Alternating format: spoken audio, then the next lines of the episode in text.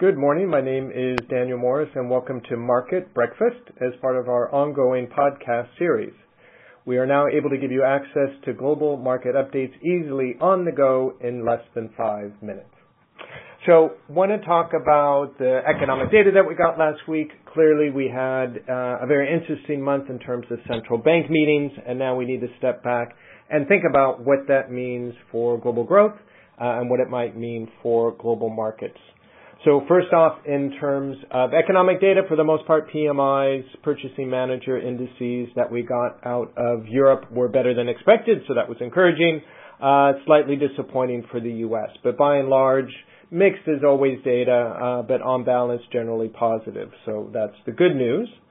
Now we think about Bank of Japan, ECB, of course, and the Fed, uh, and what we can hopefully conclude from the messages we got from them over the last couple of weeks. So probably the most important was the Bank of Japan, uh, which did some quite surprising things, raising their inflation target, uh, saying that they're going to achieve above 2% inflation for a significant period of time. Uh, previously, their target was just 2% inflation. They said they're going to uh, hopefully surpass that. And also saying that they're going to keep the 10-year bond yield on Japanese government bonds fixed more or less at around zero. So quite unusual policies for central banks. Uh, the concern is it's not clear exactly, particularly on the inflation objective, how they're going to achieve that. Given that they hadn't achieved their previous objective of reaching 2% inflation, now they said they're going to surpass 2% inflation without necessarily telling investors how that was going to happen.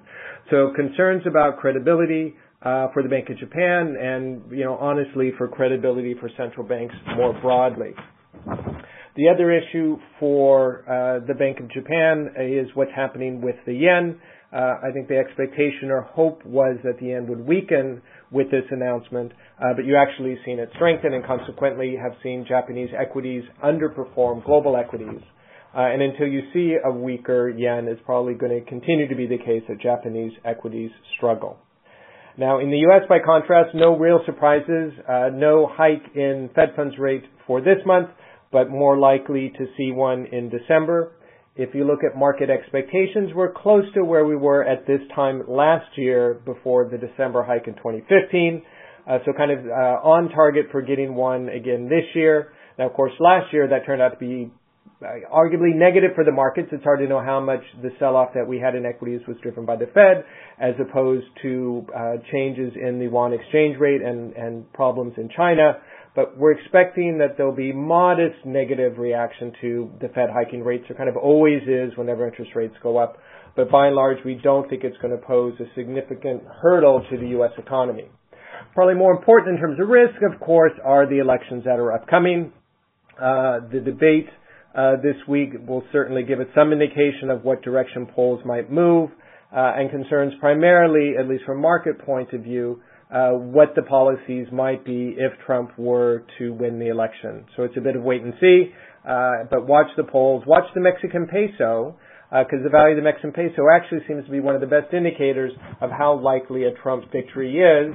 When polls show Trump moving ahead, you see the peso weaken and vice versa. So maybe that's the poll you should be watching. The other thing we want to take away from what we've seen over the last couple months when we had been concerned about interest rates going up, uh, we saw to some degree a bit of another taper tantrum in the markets, rising yields, and it's worth looking at how different equity sectors performed over the last couple of weeks. Primarily the fact that cyclicals outperformed defensives, uh, and the bond proxies that have done so well over the last couple of years, frankly, did poorly. So we think that will repeat itself someday when we really do have a taper tantrum, but we think for now central banks have indicated they're going to keep buying, they're going to keep, keep supporting markets, keeping yields low. So I think we can think more about the bond proxies probably continuing to do well. Last point I want to make as we go into the earnings season for this year. If you look at forecasts for 2017, markets are looking for around 10% earnings growth uh, in the U.S. and in Europe a little bit more in EM, emerging markets, a little bit less in Japan. As always, they're too high. Analysts are always too optimistic. We expect those estimates to come down, but we still think we'll see positive earnings growth in equity markets over the course of the year. Look out for our next edition of Market Breakfast in our podcast series. Thank you for tuning in, and goodbye.